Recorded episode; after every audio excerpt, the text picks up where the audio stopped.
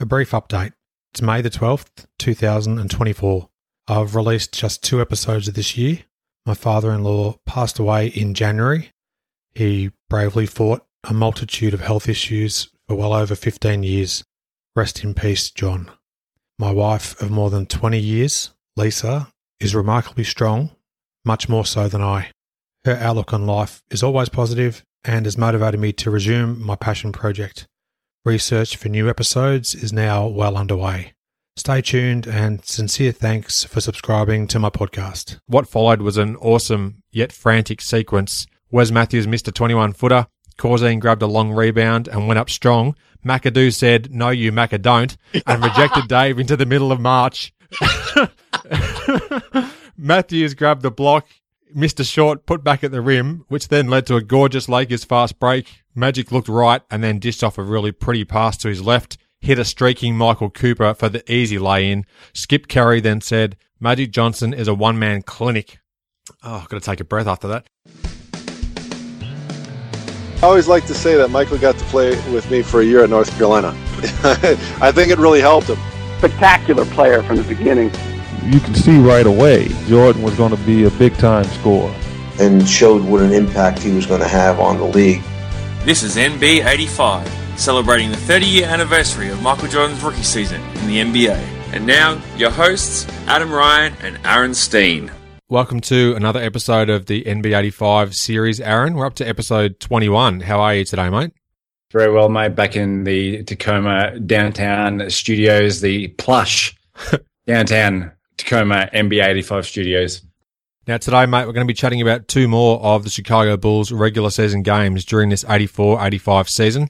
The first LA Lakers versus Chicago, February 19th, 1985.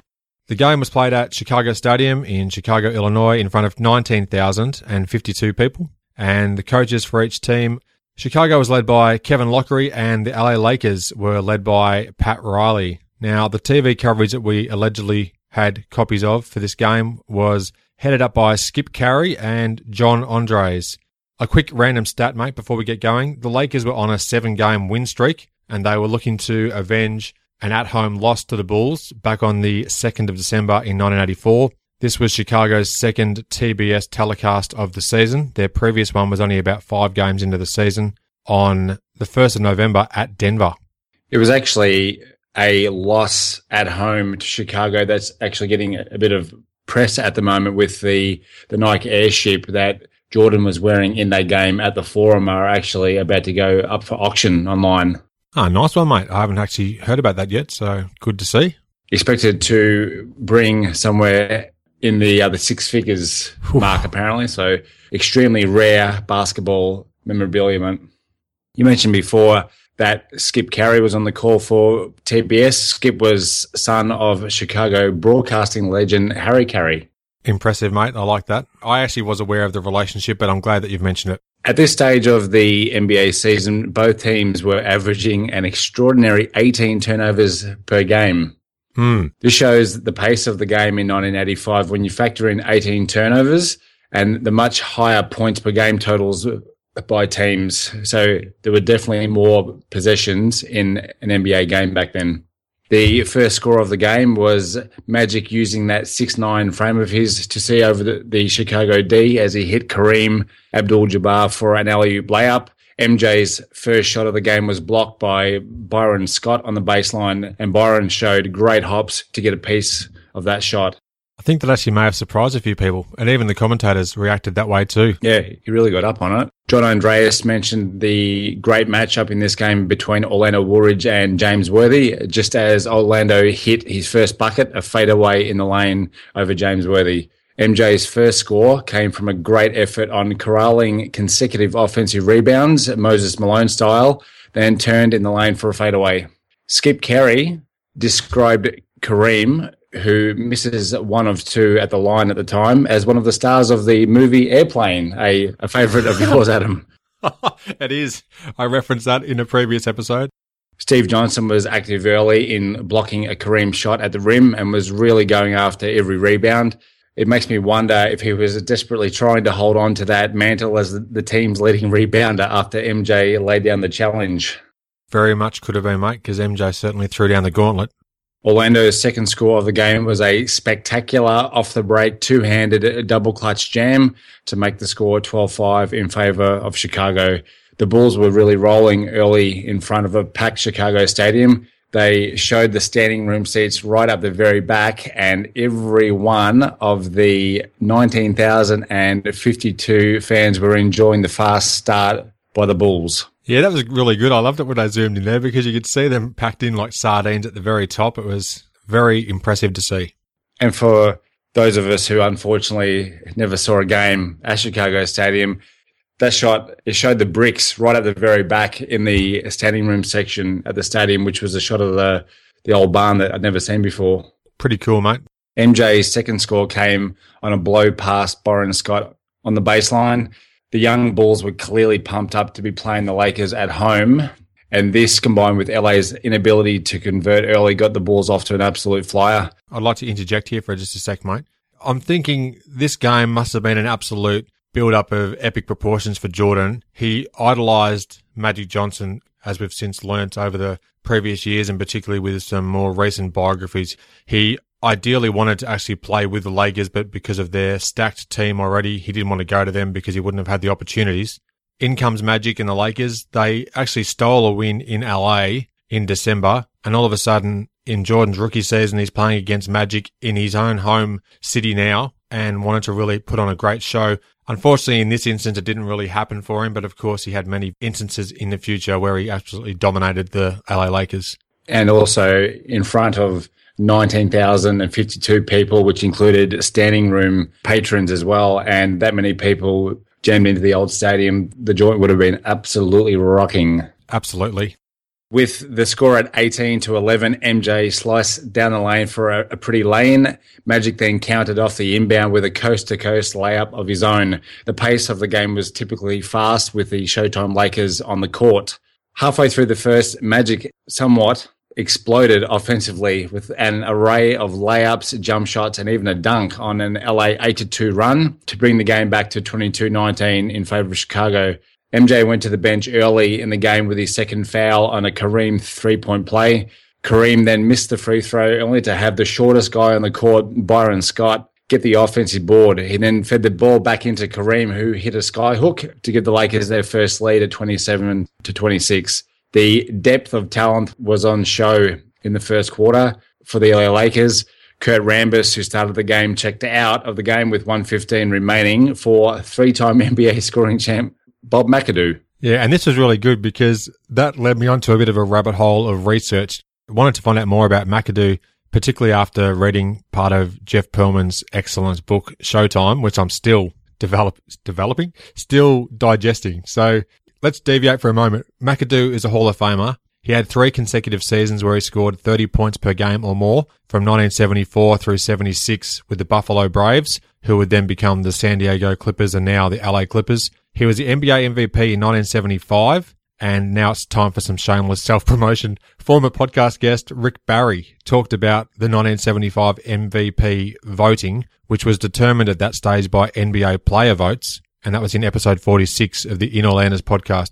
InAllAnders.com slash 46. A really good conversation, if I don't say so myself. And he talked about that entire period of time as well. So McAdoo was definitely underrated somewhat, even though he was a great player in the years preceding this mid 80s matchup.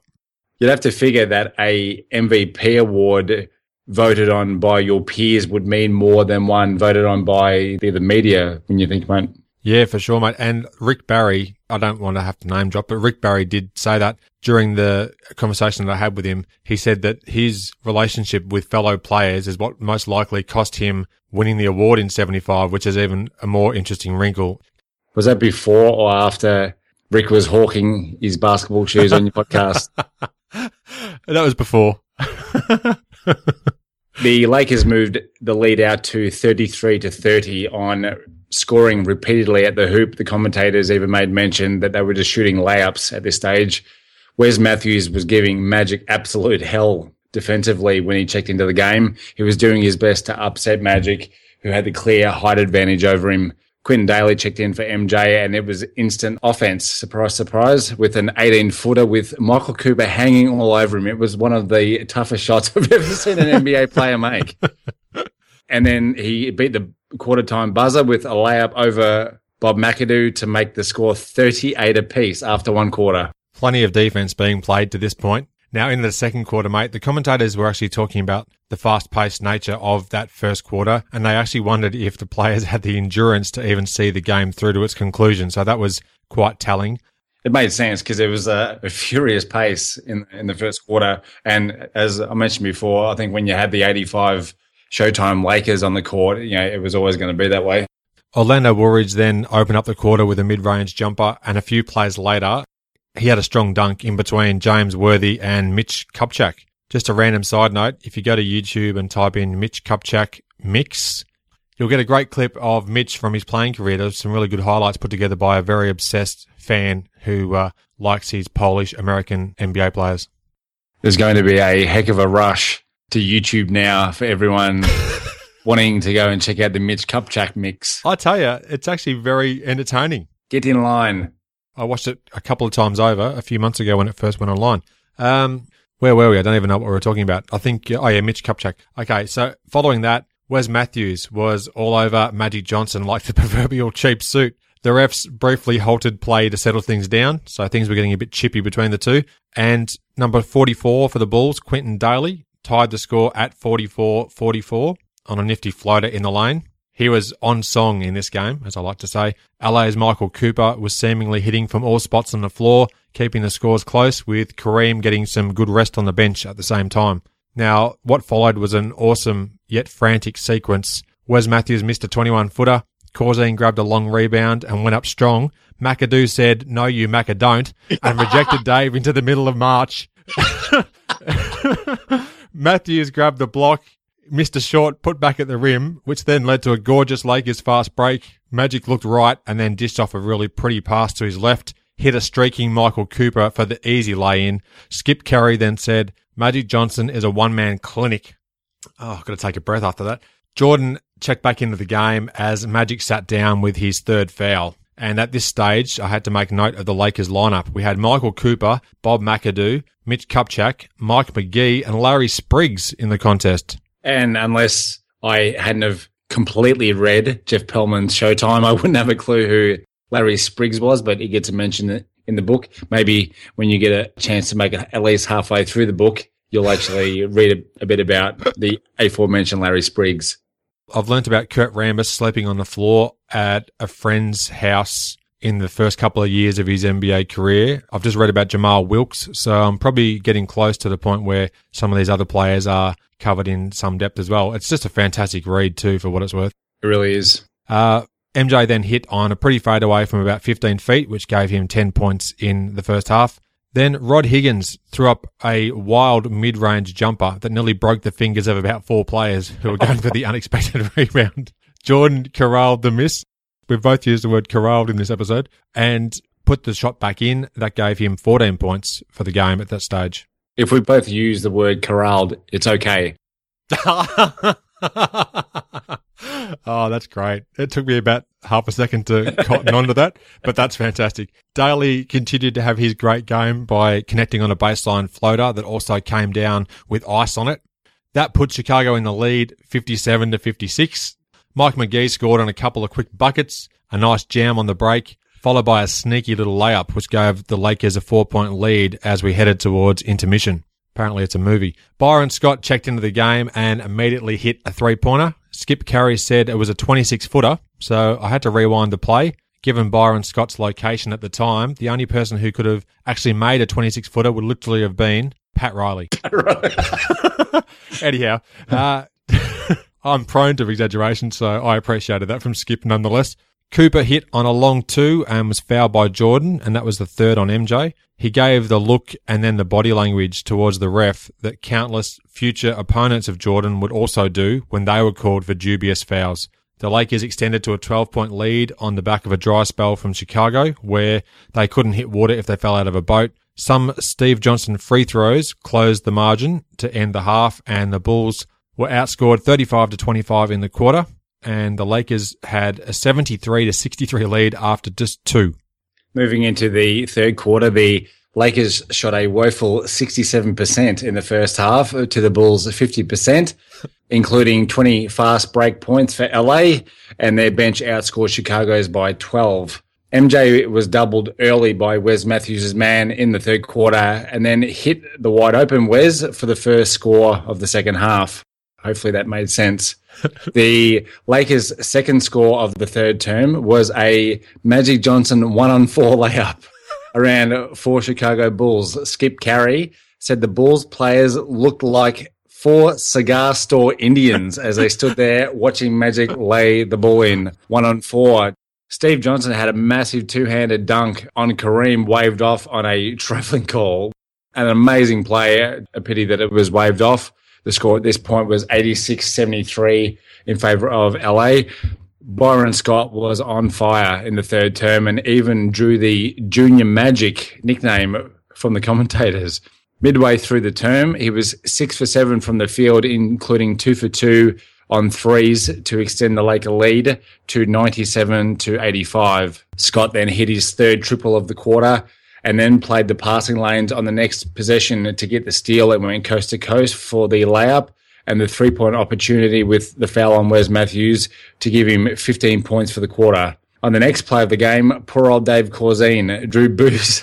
drew boos from the crowd after being blocked on his second layup attempt in the last few possessions for Chicago. On the very next play, he drew more boos after getting spectacularly blocked under the hoop by Coop. but on this play, he stuck with it and got a three point opportunity for his efforts. Oh, dear. Well, I'm glad he stuck with the play and then at least was rewarded by a bucket. The Lakers started this quarter shooting only 11 for 12 from the field. That's poor. Wes Matthews was one of those guys who I think could have had a much more decorated career were it not for his off court issues. He was a tenacious defender, hard nosed, very athletic at the point guard spot, and can make an 18 footer on a consistent basis. Now, it was either in this game or the one that we'll be chatting about following this game, where the commentators even made mention of that as well the fact that he could have been a, a much more decorated player. Orlando then got the lead back to eight points, 102 to 94 on an 18 footer. And the commentators mentioned that with the Lakers shooting 92% in the quarter, that they couldn't pull away from the Bulls, who shot 60% themselves in that term. Both teams were ridiculously hot in this quarter from the field. And uh, the third quarter ended with the score at 104 to 96, an eight point lead to the LA Lakers. Now, as we entered the fourth, the Lakers were clearly struggling from the field, shooting just 92%. As you mentioned, they hoped to finally put the game away. Quintin Dailey had other ideas, continuing his fine game with an early jumper. What was a 15 point deficit was now just six. The Lakers were 104 to 98. MJ then drove baseline and went up for another pretty looking jumper. However, McAdoo was right there, swatting it away. Dailey grabbed the loose ball and then hit another jumper. He scored the Bulls' first six points of the last quarter. Now, Jordan really wanting to make an impact on this game. He drove strong to the hoop, but was called for an offensive foul. That was his fifth foul of the game. He never really got into the game as he normally would have owned fourth quarters, even from early into this rookie campaign. Woolridge then hit on a gorgeous spin move between two defenders and drew the foul. He made the free throw and the Bulls were right back in the game, only down 110 to 107. Later, a Woolridge free throw gave him 30 points for the night and brought the Bulls to within two points. Worthy then scored on a nice post move at the other end, and Dailey hit another jumper in transition. Quintin had 26 points, and the Bulls were again within two points. Caldwell Jones, of all people, hit an open 17 footer. He was shown no respect from the Lakers, probably because he wasn't expected to hit the shot, I guess. Probably rightfully so. Yeah, now I think about it. Tying the game at 112. And the Bulls had a couple of opportunities to actually take the lead, but came up short. The next play down the floor for the Lakers, nobody was hanging with Mr. Cooper, and he scored an easy two, giving the Lakers a two point edge. Too easy. Kareem then connected on a left hand running skyhook, which was a beautiful shot after missing on at least three of his previous right handed hook shots. A couple of plays later, he hit on another floating hook, this time from about 11 feet. And I wrote down in my notes here, what an incredible, virtually unblockable shot. And at this stage, it was 119 to 113, and the Lakers were back in control.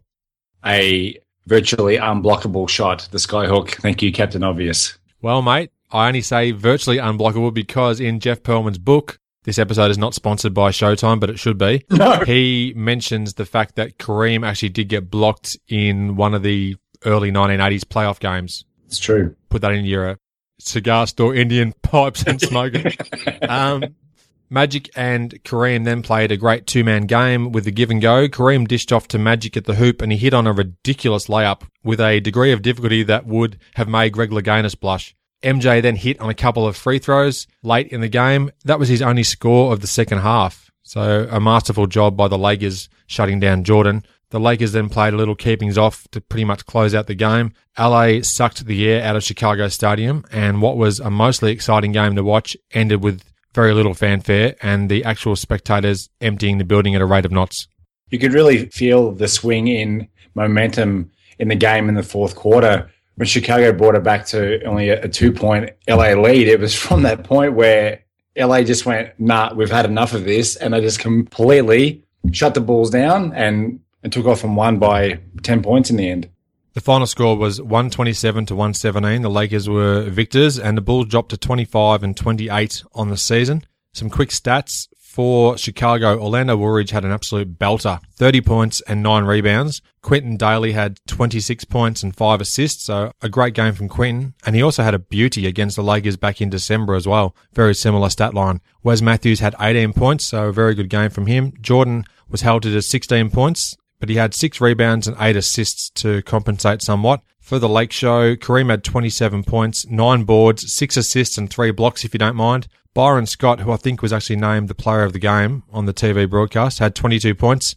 Magic Johnson had 20 and 11 assists, and Michael Cooper had 19 points. I think, as you've written here, Brian Scott. I have two. Byron, don't call me Brian Scott. Brian Russell. Mm. Undoubtedly, Byron Scott got the player of the game award simply because of his third quarter. He could not miss a shot. Yeah, you detailed some of the heroics from Byron in that particular uh, stanza, mate. Stanza. Um, anything you want to add at all from that game there, mate, or just move straight on? When we give the listeners that much information, there literally isn't anything else we could tell. all right. Let's move on then, mate.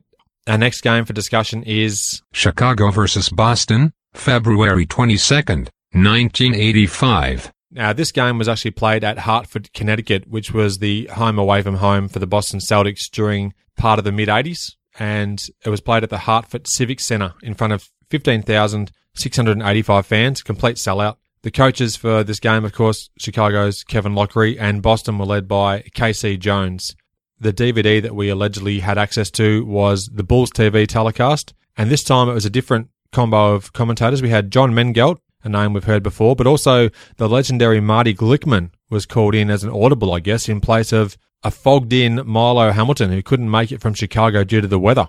And a quick shameless self promotion, mate. InOrlandis.com slash 52 that was our episode about the great NBA commentators, where we had many, many sound bites of some of the greatest moments in NBA history, if you don't mind. So definitely worth checking that one out as well.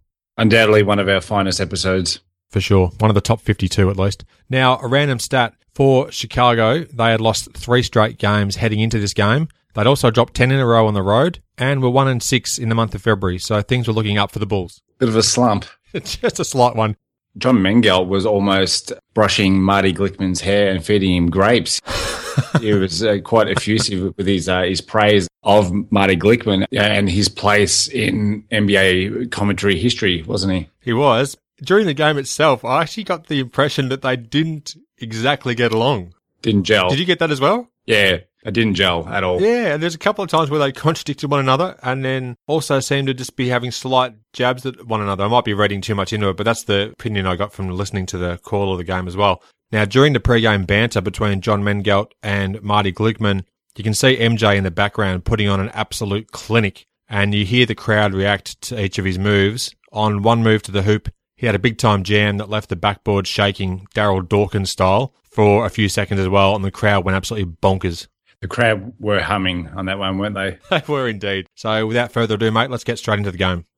Into the first quarter. Firstly, the voice of legendary Boston Celtics PA man Andy Jick and his elongated pronunciation of player names greeted us during the introductions, which really set the stage for this game.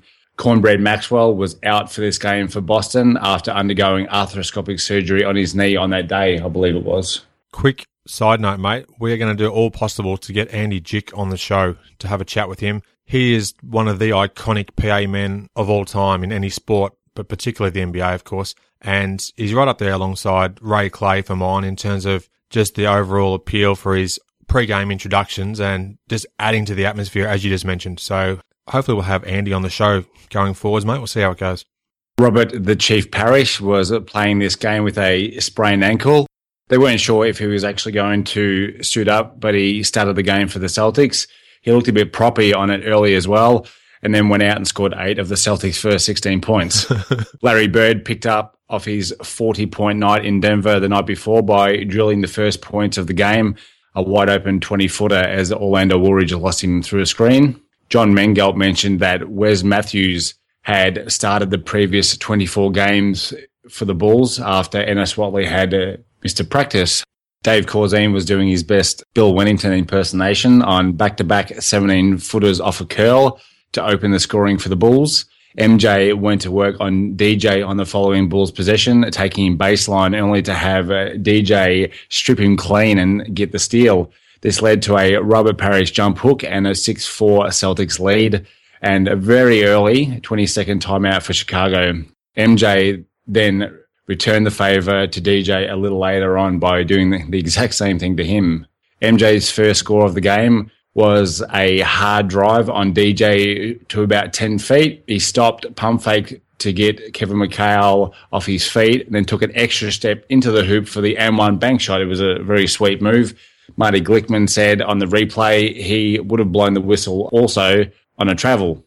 A unique thing I already noticed about Glickman, and I haven't heard him call barely any games at all, except for when his voice was used in highlights. He said the player jersey number quite often to, I guess he must have been used to the radio calling style of play from back in the 60s and 70s and wherever else he was involved, but he would certainly say Ainge number 44, DJ number three, and things like that as well, just to sort of add to the setting up of the game, I guess. It's a cool thing too. Like it shows you how far back he went as a commentator as well. And I think it'd even work today for a guy who called games on radio if he wanted to be even more concise about what he was calling during the game. So I enjoy that.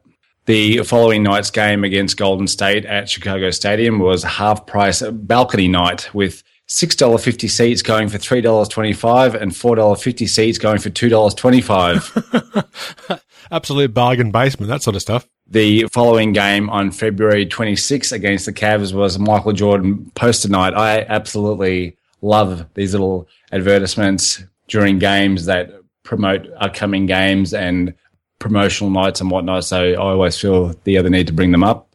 Larry Bird made a beautiful pass to an open Kevin McHale under the hoop, only to have Kevin go up and block his own shot on the front of the rim and miss an easy two points. Dave Corzine added to his impersonation repertoire with a Moses Malone rendition on back to back offensive rebounds and a putback to get off to a great start in the game and to bring the Bulls back within 20 to 16.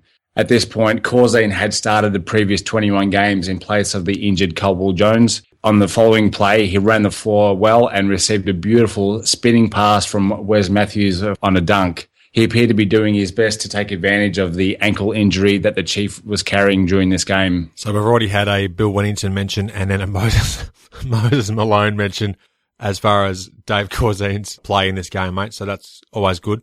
And I'm not finished yet. All right. Good. On Friday, March 1st, the following game for the Bulls against the Knicks at home, fans could hang around and enjoy a free concert from the Four Tops, who were a Motown foursome from Detroit. Yeah, this was all the rage back in the 84 85 season. I found out through the research in previous episodes of this series where there have been numerous ads. The Milwaukee Bucks, for one, spring to mind. They also were having concerts after games as well as an attempt to sort of bundle in a whole entertainment aspect to the, the game and then also a concert following. So yeah, quite clever marketing back in the mid 80s there for trying to get the, the fans on seats.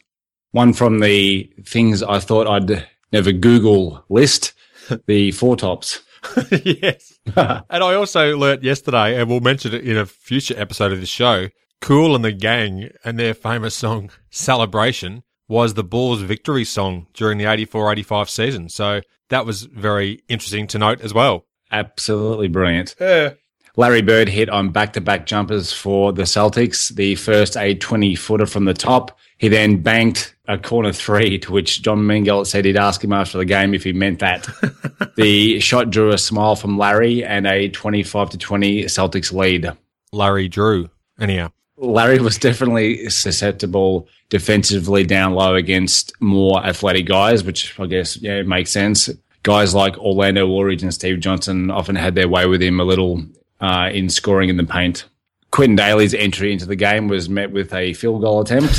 what a surprise. John Mengelt spoke about Dailey's improved field goal percentage, which was immediately followed by Glickman's Dailey missing as Q missed as Q missed a 15 footer. This is what I was talking about earlier, where they seem to have a little bit of a. I'm not even too sure how to describe it, but I don't think it was antagonistic, but they certainly had their own ways about how they wanted to call the game, and if they didn't agree, they wouldn't agree. Yeah. Larry's next shot drew the he makes them up as he goes along call from Glickman. He got Dave Corzine off his feet and then steps through and underhand scoops a shot through the net. Absolutely brilliant freelance basketball shot making from Larry and a 31-22 Boston lead. Dave Corzine then hit Greg Kite up with one of those Olajuwon fadeaways and a three point opportunity, giving him 11 points in the first quarter. And it was 32 25 Celtics after one. Great stuff there from Dave Corzine, having a very important first quarter, but also, even more importantly, perhaps, we've got a Bill Wennington, Moses Malone, Hakeem Olajuwon triangle there. So it was a Hall of Fame first quarter from Dave Corzine. He was actually really, really effective on those fadeaways and often picked up three point play opportunities on them as well. It was a nice floater too, the fadeaway. He had nice form. Yeah. As you mentioned, a very apt description would be that he was comparable to Bill Wennington's impact as well. So yeah, good stuff, mate. As we enter the second quarter, I also made mention of the fact how Larry Bird was so inventive with his shot creation capabilities. And I said that it was almost, I said, I'm reading off my notes, it's almost hard to fathom he manufactured shots to suit the situation, and early in this quarter, he also hit another creative bucket, this time a nice little lefty off the glass. Yeah, his creativity and his innovation on his shot making was evident in this game with that underhand scoop that he did before, and he also had at least one or two flips over his head as well around the basket to, to put the ball through. Just incredible player. Now, Quintin Dailey and Danny Ainge then exchanged jumpers. Then MJ hit on an acrobatic circus shot the next time down the floor. Larry continued his great start to the game and connected on a long two, and he already had 17 points in the half. Conversely, or Nikely, MJ was in low single digits at this point. Thank you for bringing up the converse pun and Larry Bird.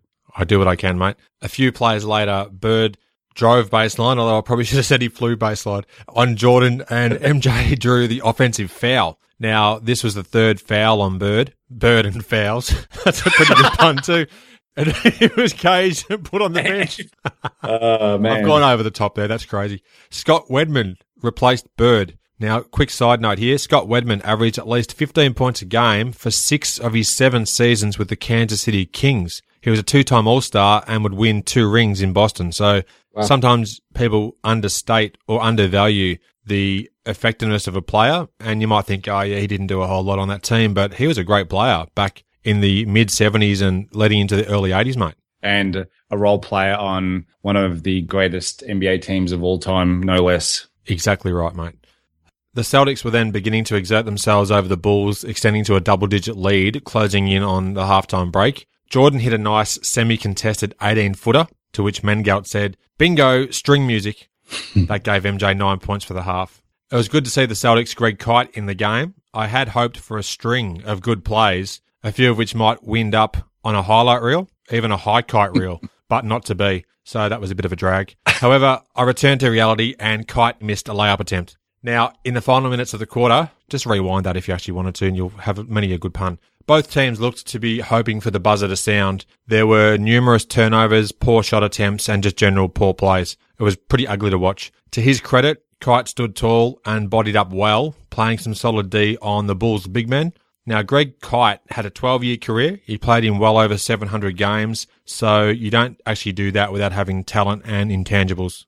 Orlando Woolridge then threw down a super dunk late in the quarter, really acrobatic one hand slam off a Wes Matthews steal. That reduced Boston's lead to just seven, and that would also be the margin at the half. Boston were 53 to 46. During the halftime break, there was a John Mengelt interview of Celtics legend Red Auerbach as well, Adam. And it was a great interview too. Brett also mentioned about how well that the Bulls had played in the uh, first half and said he was looking forward to them getting off our back in the second half. and early Celtics turnover, strangely enough, by the Celtics. Good to see that I'm doubling up on my uh, informativity in my notes. Led to a spectacular Wes Matthews winding layup and a three point opportunity on the foul by DJ to bring the Bulls within four at 53 to 49. The lead for the Celtics got out to 62 51 with 8.39 remaining off back to back assists from Larry Bird. The first was a court length touchdown pass to Ainge, who did very well to catch and finish the shot from behind the backboard. He then hit Kevin McHale, who was overplayed by Steve Johnson for a short shot in the paint. Robert Parish's ankle problems were making Dave Corzine look almost unguardable down low as the Chief fouled him at the hoop. The ensuing free throws drew a fearsome, isn't he? comment from Glickman as Corzine made both. you can also rewind that just to make sure that he said what he did. fearsome, isn't he? About Dave Corzine. Larry Bird was heating up in this quarter with back to back jumpers, the second of which was a three. MJ then hit on a nice hanging up and under layup at the other end. Hugh Hollins called Wes Matthews for a foul on Ainge that he didn't like and jumped in the air in disgust. Mengelt then said that everyone hates Hugh Hollins tonight. How prophetic that would be for Chicago Bulls fans. It would. Fast forward to 1994 NBA playoffs, round two, game five. Larry's 24th point came on the next possession and then another Akeem Corzine layup at the hoop to give him 17 points for the game. He then threw the ball to Jawan Oldham, who was sitting on the bench on the next play for a silly turnover as he missed Wes Matthews on a very simple three foot pass. Dave was everywhere in this quarter with yet another layup on an overplay by the Chief on the next offensive possession for the Bulls. The next play had the angel faced, as described by Glickman, Kevin McAngel drawing the foul from Steve Johnson after dropping two or three perfect elbows, one left, one right at least, into Steve Johnson's chest before and and one short bank shot. Kevin McAngel, that's fantastic. that is absolutely fantastic. It's going to be very hard for you not to say Kevin McAngel for the rest of this series. Kevin McAngel. Dennis Johnson was playing MJ really well in this game in denying him the ball as the Celtics lead was up to 17 points at 80 to 63 with just over two minutes left in the third of some beautiful passing and an Ainge short jumper for some more string music, as John Mengelt liked to say, which I also enjoyed myself. Jordan had just 11 points after three quarters. Larry picked up his 30th point and his fourth personal foul on consecutive plays and checked out of the game for Greg Kite. Mengelt spoke of the 30 12 10 with nine steals game in three quarters at Utah. And he checked out after three quarters and did not return for the game. He actually checked out before the third quarter ended. Yeah. Even more remarkable. With three seconds remaining, Q turned the ball over, which led to an Ainge layup at the buzzer for the 86 to 70 lead after three for the Boston Celtics. As we enter the fourth quarter with the Bulls down 16, on the first play, DJ shoots a 20 footer, to which Glickman said, That's his shot. And then Mengelt immediately said, Not a good shot for Dennis Johnson on the miss. so that was another instance of where they didn't quite didn't quite gel. Rick Carlisle was also participating in this game as well, as as most players would who are on the Boston Celtics roster, I guess. Mm. He started the final quarter on the floor for the Celtics. Jawan Oldham then had a monster jam and followed that up a few minutes later with a pretty fadeaway jumper in the lane, and the lead was down to 12, 88 to 76. Was it a Corzine esque fadeaway? It was pretty nice. And I must say, around this period of time, and I noticed this in most recent research for one of our upcoming NB85 episodes, Jawan Oldham really started to have a good impact on the Bulls roster. Mm. He was starting to get, you know, 8, 10, 12 point games. He'd have 8, 9, 10 rebound games and also had some monster blocks too. So I look forward to chatting a bit more about the not often mentioned to this point, Jawan Oldham. He's one of those guys who made it on the Bulls roster through to the, the, the following season as well. So the Bulls franchise obviously felt he had some value as a backup center. And you figure that the way that Dave Corzine was um, scoring down low, it was really lifting the post game of his teammates and causing them to obviously shoot the ball better. that entire statement was just based on the fact you wanted to say Corzine in that way, wasn't it? Yes. Off a wild driving layup from MJ, that would have been a remarkable make had it actually been close. Bird had already flown the coop and was down court and scored an easy two on the baseline. A few minutes later, Dailey dished to his left on a transition break to a streaking MJ for the double pump jam and the crowd really ate that up. A 10-2 run, which was then punctuated by a Sidney Green dunk, brought the Bulls to within 98-91 with less than five minutes to play. Down nine, Jordan then hit Jawan Oldham with a bullet pass, and Oldham made a great catch, and Jawan scored the bucket down low. It was a really tough catch and a great basket, and overall a great move. Dennis Johnson, who had kept the Bulls at bay, made a few more key jumpers. Right after that, MJ scored on a great move to the hoop. He drew the foul and made the subsequent free throw, and the Celtics were up 105 to 97. Jawan Oldham then rejected Robert Parish with the block of the centenary. Think about that one. Dailey then scored on the ensuing fast break. Chicago only down by six. Yeah, that's pretty good. I like that one. Mm. MJ connected on two more free throws. Oldham rejected the notion of another Celtic score, and in transition, Jordan canned a jumper, and all of a sudden the Bulls were within four points, 107 to 103, with less than two minutes remaining. Bird broke Chicago's spirit on the very next play, hitting on a ridiculously tough jumper from about 18 feet. Chicago did outscore the Celtics 34 to 29 in the last period. However, it was too little too late. The final score was 115 to 105 and the Bulls dropped to 25 and 29 on the season. A few quick stats for the Bulls. MJ had 26 points, 4 rebounds, 7 assists and 3 steals.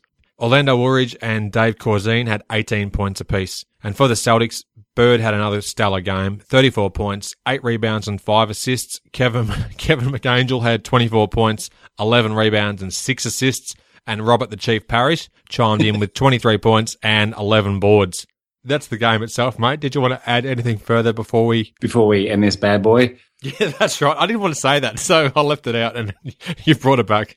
This is a, a Bulls centric podcast, but I can tell you right now, it's absolutely fantastic to watch that Boston Celtics team of that era play, and it's also good to hear the likes of Andy Jick announcing the starting lineups for the game. Uh, giddy up. Thanks for listening. I hope you enjoyed the show and share my web address with your friends and colleagues in inallairness.com. Check out the podcast archive for plenty more episodes with high profile guests. Follow me on Twitter at inallairness. Please add your like to the show's social hub, facebook.com slash inallairness. Join me next time for another edition of the show.